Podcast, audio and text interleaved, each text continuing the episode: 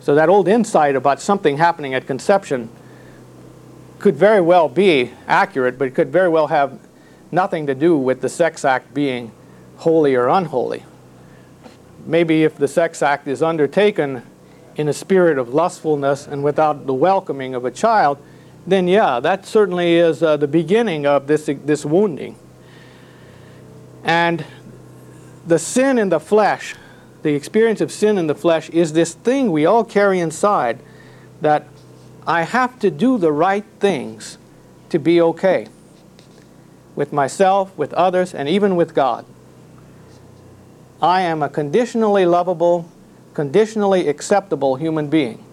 I'm not okay just because I am.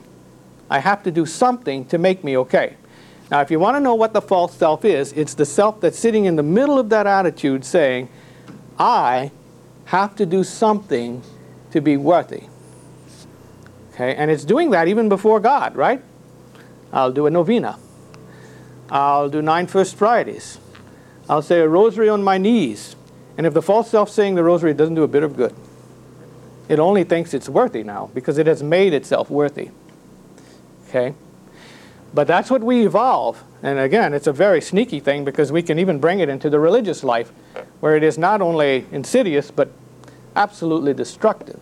Tomorrow I'll talk about that false self and spirituality. But I make myself okay by doing the right things. False self. Everybody's got it, right? It's spiritual direction. I surely have never met someone who didn't have that thing.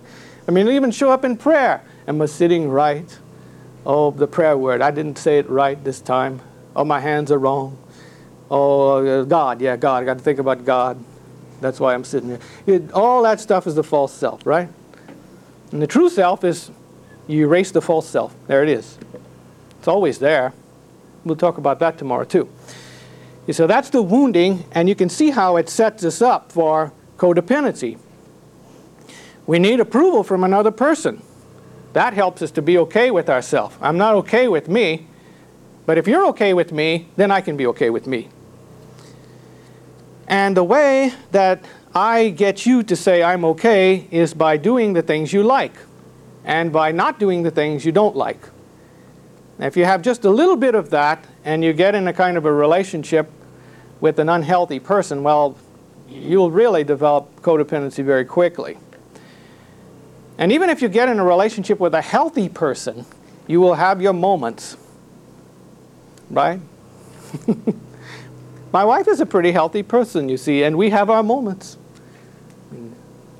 Two false selves eventually do come out in the open at each other.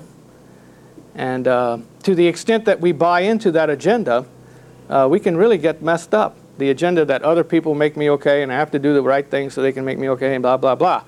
Uh, and you get two false selves arguing with each other. Uh, it can be quite a mess.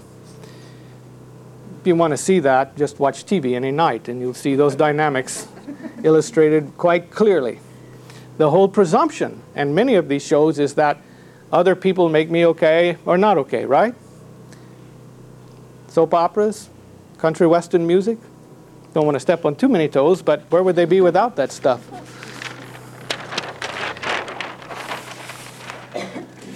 All right, so let's go back to uh,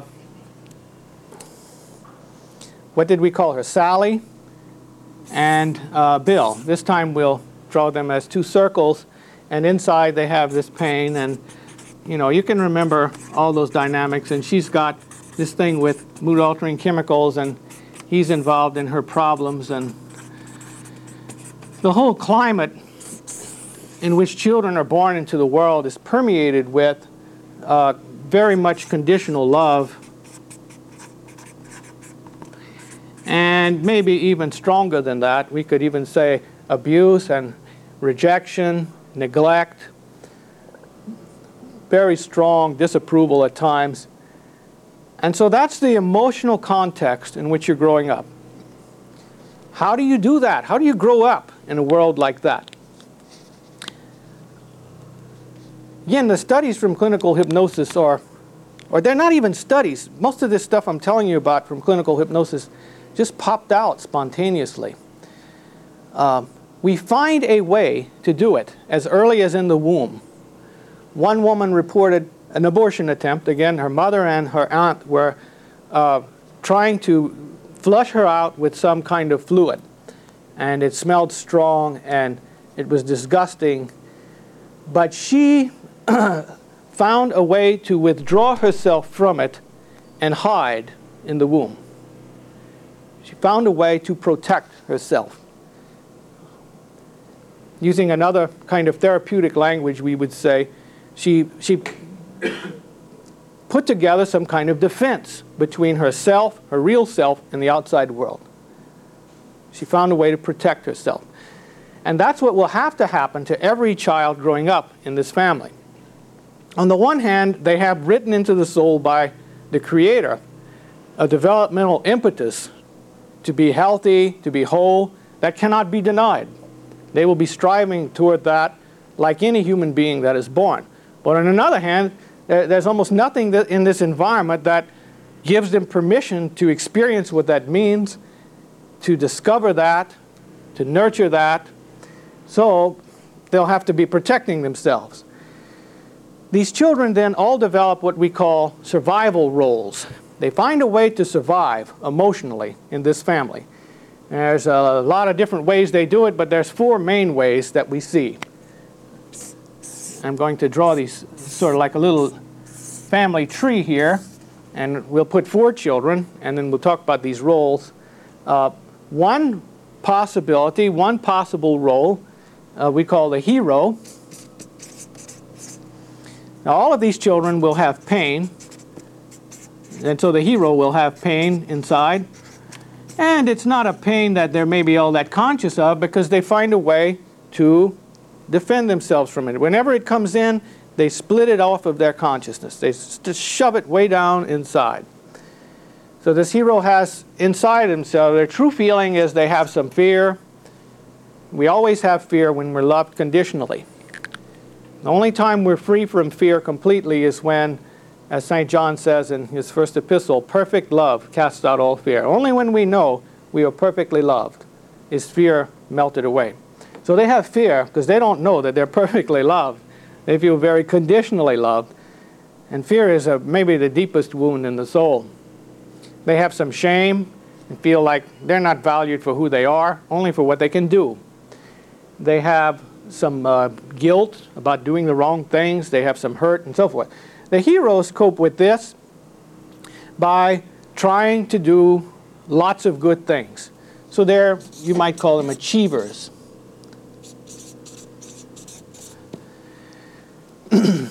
they make good grades in school. They'll be the star of the baseball team and the basketball team.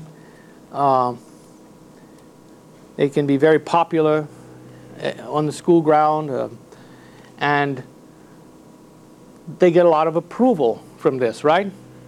They bring worth to the family and to themselves.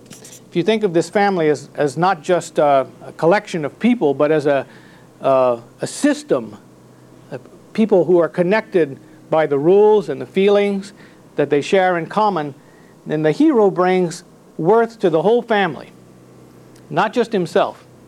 But the community looks at this hero and says, I don't know, Sally and Bill are kind of a mess, but they must be doing something right to raise a kid like this. And, they, and, the, and the parents can, they can look at this kid and say, well, thank God for old so-and-so, you know. They, we must be doing something right. they, they are doing what we call triangulating. They, they don't have to look at themselves when they look at this kid and focus on this kid and obsess on this kid. And uh, this kid's getting a lot of approval for doing all these wonderful things. But the price they're paying, of course, is they're getting increasingly out of touch with themselves. Now, there is uh, a feeling that comes when one is approved. Have any of you ever experienced approval? You know what I'm talking about here? How many of you like approval? right? You like it when someone says, not just what you do is wonderful, but you're wonderful and intelligent and good looking and so talented and such a rare and special person. Uh, you like that? He likes that too. How long does that last? Oh, a half a day. Then you want that again, right? It's almost like a drug. In fact, uh, Father Anthony DeMello talks about it in a videotape somewhere as a drug. We were given this drug at an early age. A drug is approval. How many of you like disapproval? Like someone to say you're stupid, irresponsible, lazy, ugly. You like that? If we want to be free from disapproval, we have to give up our love for approval. You see, if we want to give up the hangover, you have to give up the drug too. But he's hooked. this guy is hooked. And he'll stay hooked for years and years and years. Um, probably burn out in his mid to late 30s. You just, you know, you have to keep figuring out what gets you approval, and that gets old, you know. But one thing, other people, you know, they, they hold the cards, you don't. You have to figure out what pleases others, and that's such a job because they keep changing their minds. Now, here's another person we call the lost child. And the lost child survives in this family by really keying into the rule that says don't rock the boat, don't make waves. Okay? You might see the hero is really keying into the rule that says uh, uh, always be strong, always be perfect, uh, that kind of stuff. the lost child tries to stay out of trouble. I mean, there's a kind of approval that comes from that, from just not being a troublemaker. They bring relief to the family. You know, Billy and Sally can say, at least we don't have to worry about this one. They're never in anything. They won't make especially good grades in school. They'll make pretty average grades. Won't make real bad grades either. they can really fade into the woodwork too. This is a person that sometimes seems to disappear. When things get rough in the family, they'll run to their room where the hero may try to stop things from getting out of hand. This person will run to the room, uh, shy away from any kind of controversy, any kind of argument. They're out of the picture.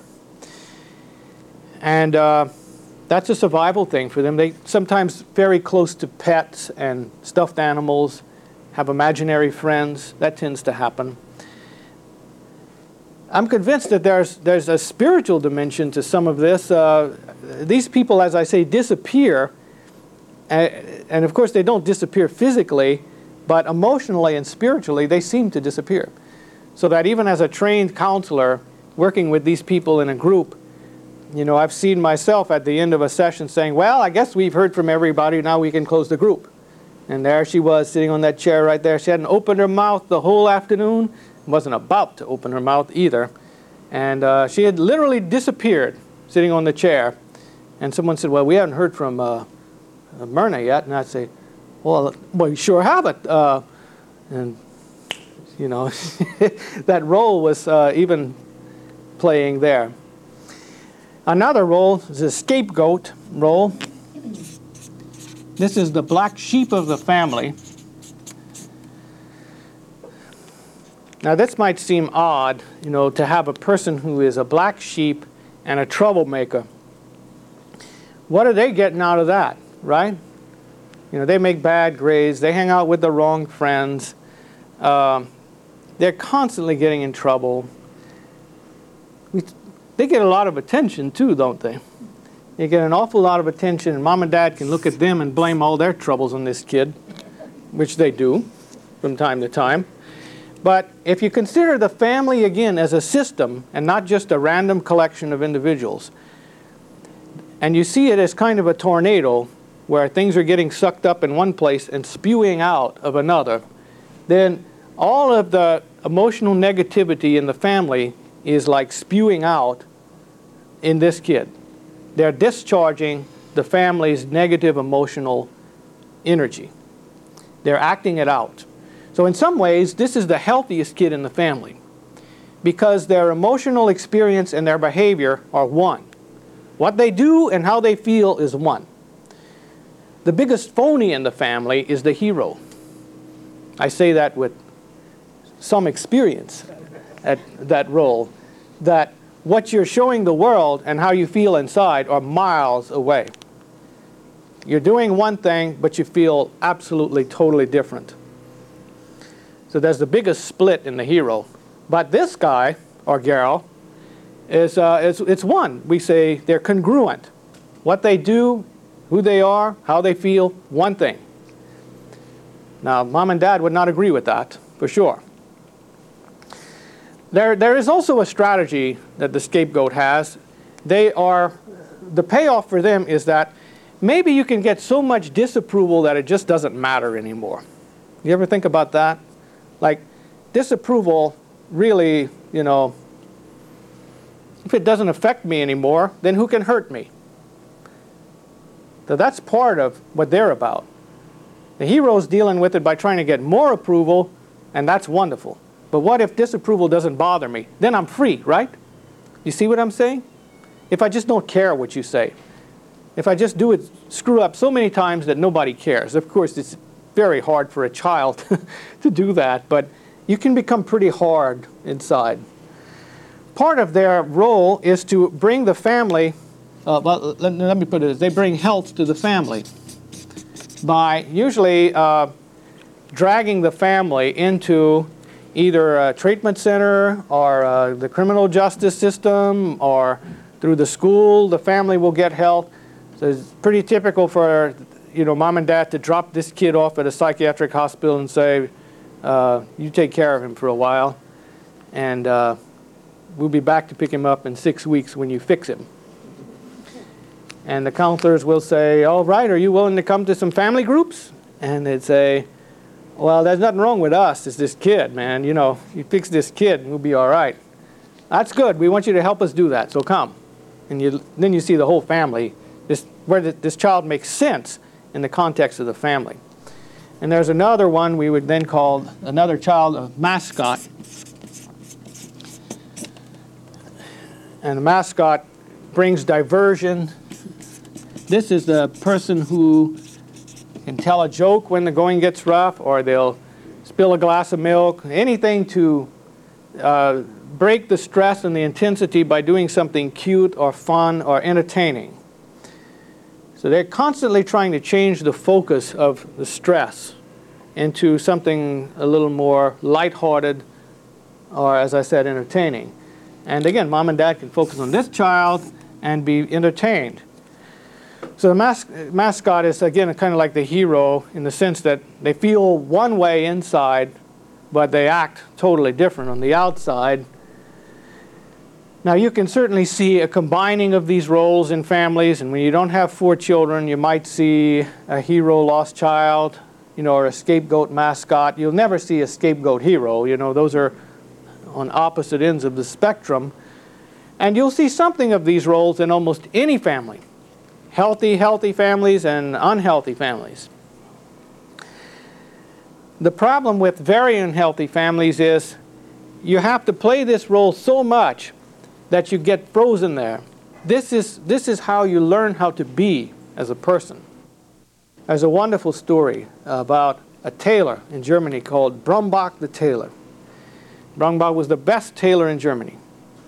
This is related to this whole roles issue here. Now, one day a man went to get measured for a suit.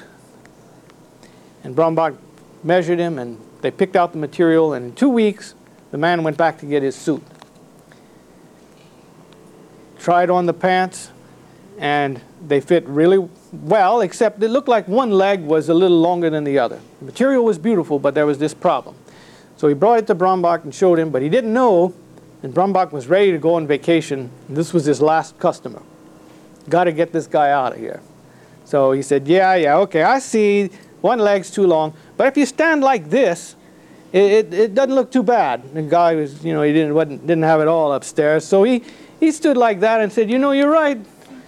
It, it, it balances out really nicely when you stand like that. So uh, he went and tried the coat on, and one shoulder was longer than the other. So he went and he showed Brombach. And Brombach says, how am I going to get rid of this guy? I can't do these alterations now. He says, okay, yeah, I see your problem. But again, if you stand like this, it really doesn't look too bad. In fact, it looks pretty good. And the guy said, yeah, you know, you're right. I can just stand like that and be all right. So he put his suit on and he went and he stood in the bus and he's standing in the bus like this, all lopsided like that. And the guy sitting down in the seat next to where he's standing says, What a beautiful suit, he says. It must have been made by Brombach the tailor. he says, It was. How could you tell? He says, Because only Brombach could fit a cripple like you. well, now that's what a role is. A role is like a suit, it's a whole set of behaviors.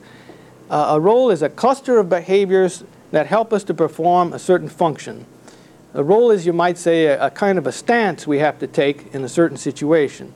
And these survival roles are like that. They're like suits of clothes that we can put on. Maybe they're even suits of armor. And we put them on, and it helps us to survive in an environment charged with conditional love. But we have to stand crooked in order to survive. You have to stand like this, like Brombach's person. Now, in a healthy family, everybody has to do this sometimes because there are no perfect families. So we all have to learn some kinds of ways of coping with stress. But in a, in a healthy family, you can move out of your role, and maybe you can try all of these on at some time. And uh, you're not stuck with one way of being yourself. In an unhealthy family, though, you really get stuck in one of these roles. This is how you learn to be you and you take that with you in the workplace, and you take that into your marriage, and you act like this. So you're a hero, and you find a scapegoat to take care of, and there you start the family all over again. Okay? And that's where the whole adult children's recovery movement probably started.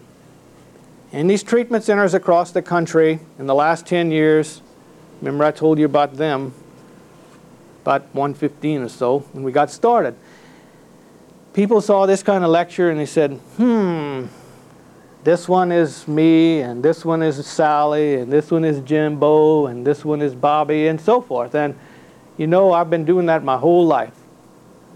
And uh, yeah, that's me, all right. I'm doing the right things on the outside, but in the inside, it's just a kind of a hollow, empty person. And I'm just terrified of anybody really knowing who I am.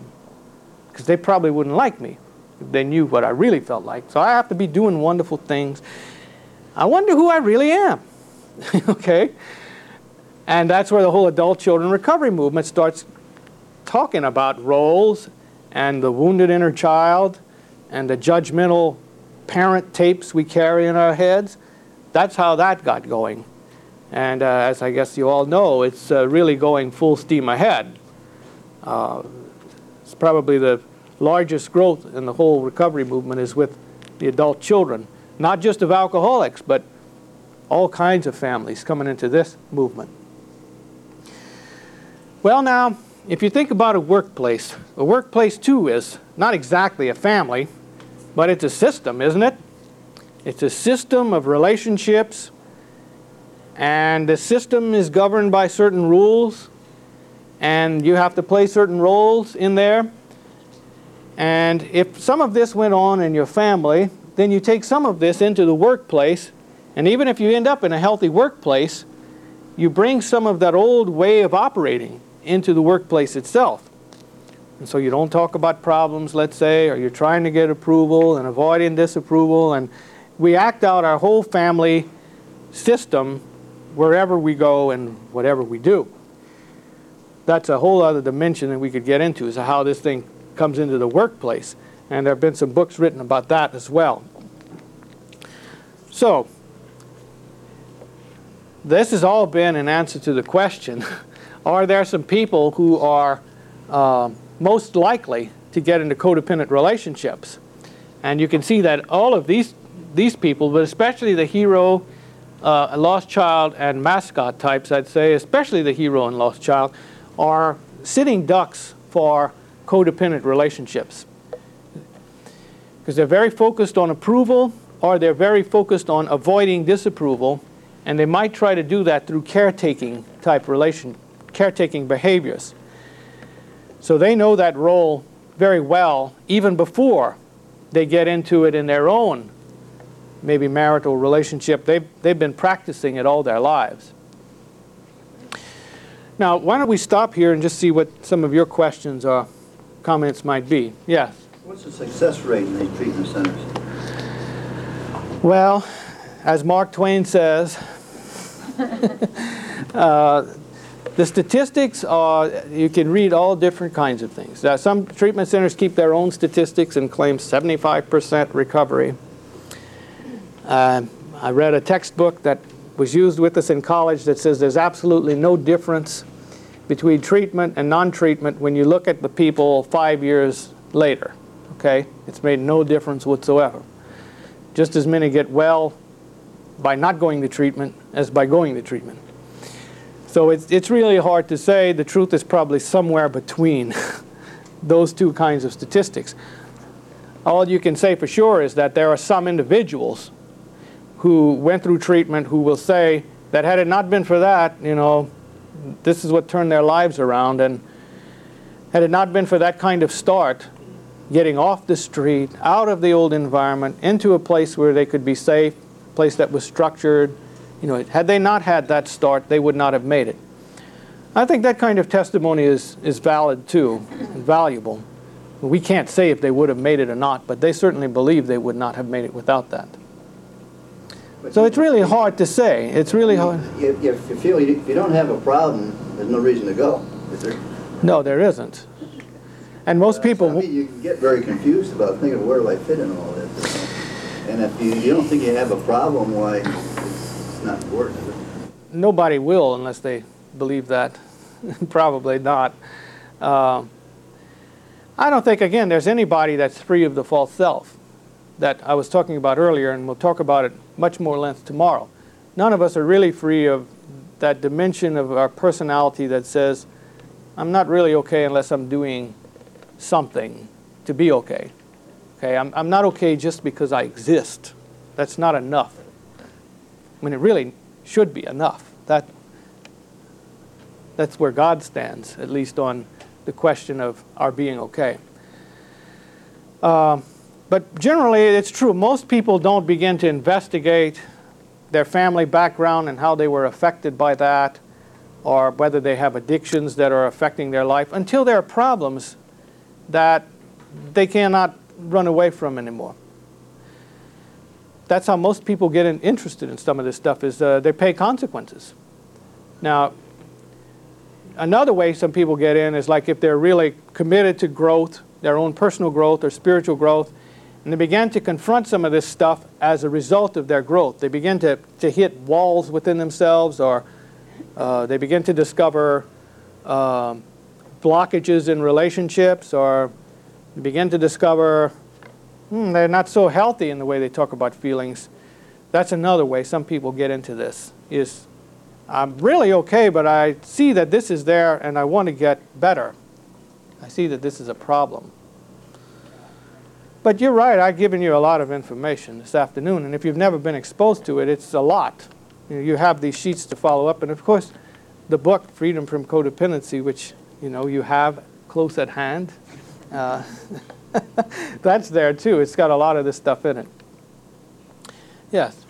Uh, Phil, just once, could you go over each of these in order that we would recognize the coping mechanisms in ourselves? Would you say what, what they would be as adults? I mean, I understand about the lost child who goes off Right. into a room by himself. How would we recognize that in ourselves? Well, a lost child going off to your room by yourself is not just a physical act. It's also an emotional act. So I can be in the room but not here. Okay? Uh, I can uh, disappear emotionally, even when I'm sitting among people. So here's the game. The environment says you're not okay just as you are. I'm going to be okay by doing wonderful things. That's the hero. Very often goes into helping professions, by the way. They frequently become counselors or doctors or nurses or ministers or all kinds of uh, helping roles. Lost child. The way I'm going to deal with this whole conditional love situation is I'm going to not let myself be noticed.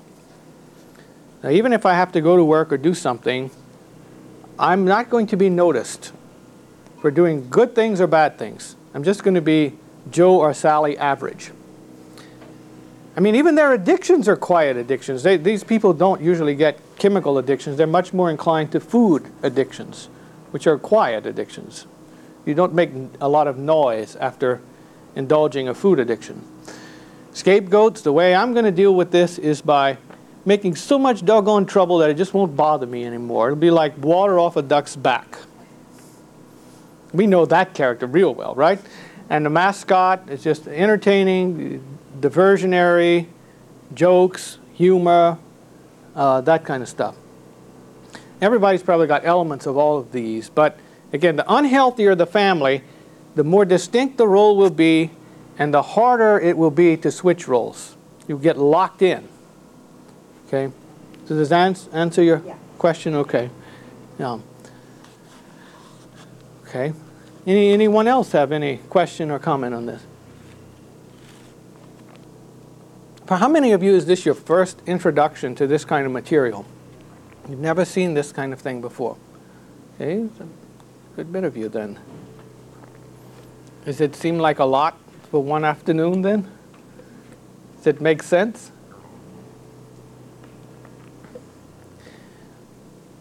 All right. Anybody else have something? Yes, Tom. I think, Phil, sometimes when people really, what you're talking about, growth, what makes them grow very quickly is especially when they start looking at these rules and they start recognizing them, and then they come to a realization that the rule that I learned, especially since I'm a good learner, I'm passing on to the people whom I love. That usually is a very eye-opening experience for people. when That happens. They say, this rule has never helped me, and now I'm passing it on to people that I love. I don't want to do that. And that many times is the impetus to change and to begin to confront.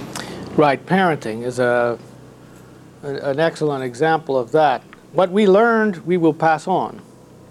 And if what we learned has affected us, uh, it will affect our children as well. Okay? How can you know if you're free of this? Anybody tell me?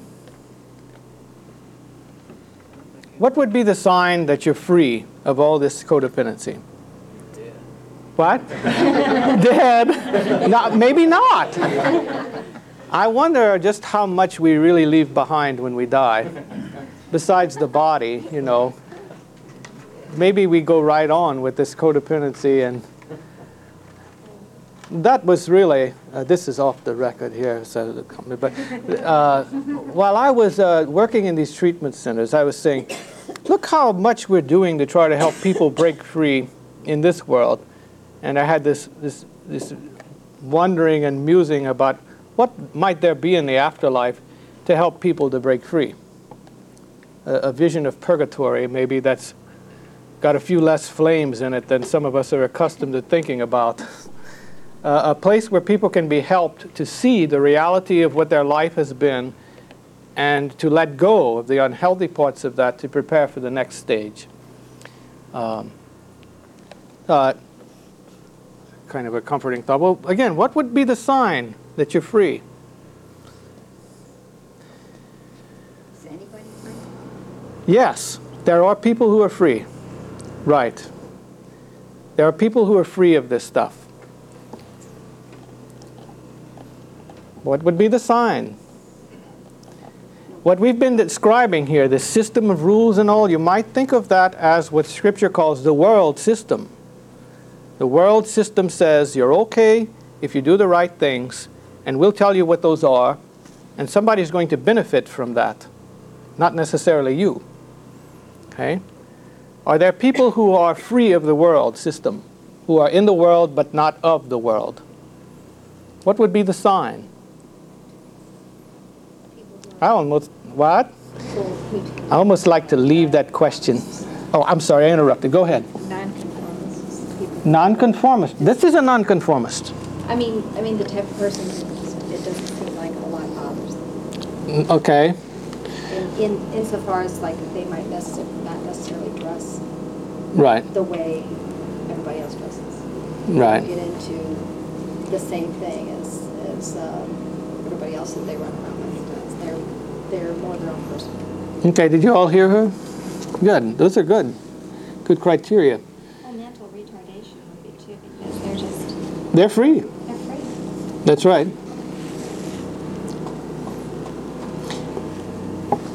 Anything else? You're free. If, number one, you, you're, not, uh, you're not free by denying your whole emotional nature. That's one strategy. That's the strategy of the survival role, is I'm just going to deny the parts of myself that I'm uncomfortable with. No, that's not the answer. I'm not sure we can succeed at that permanently anyway.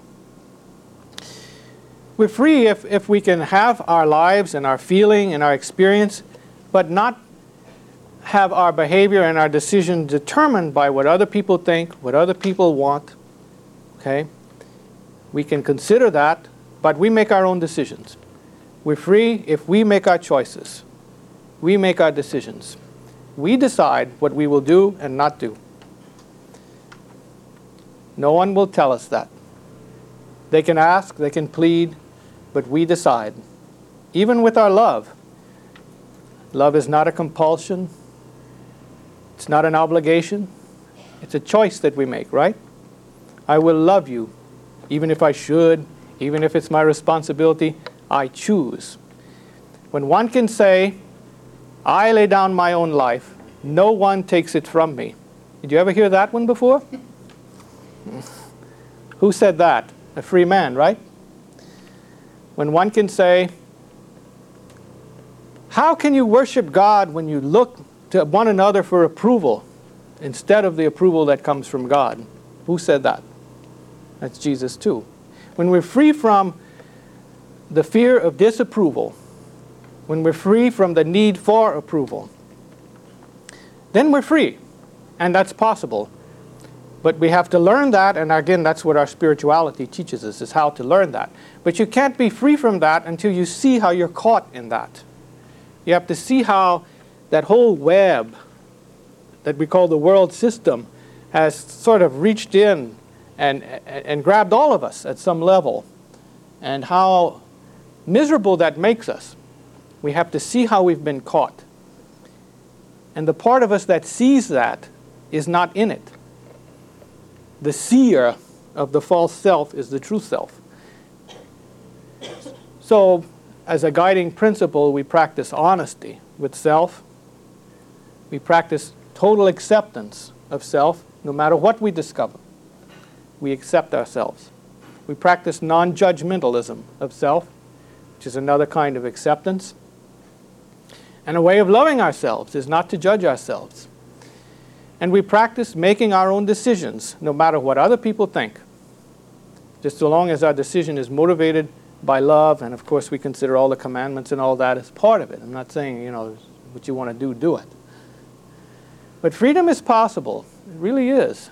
And it, and it is to bring us the freedom from these kinds of entanglements and dynamics that I think, you know, Christ came to bring us that freedom where he says, we can be in the world, but not of the world. And another sign of that is serenity. There's no more fear or anxiety or mental preoccupation. We can be here in the moment and enjoy what's here in the moment without thinking about what we need to be getting ready for or without being on the way to something. To let that go and to be where we are. Let that be. Okay?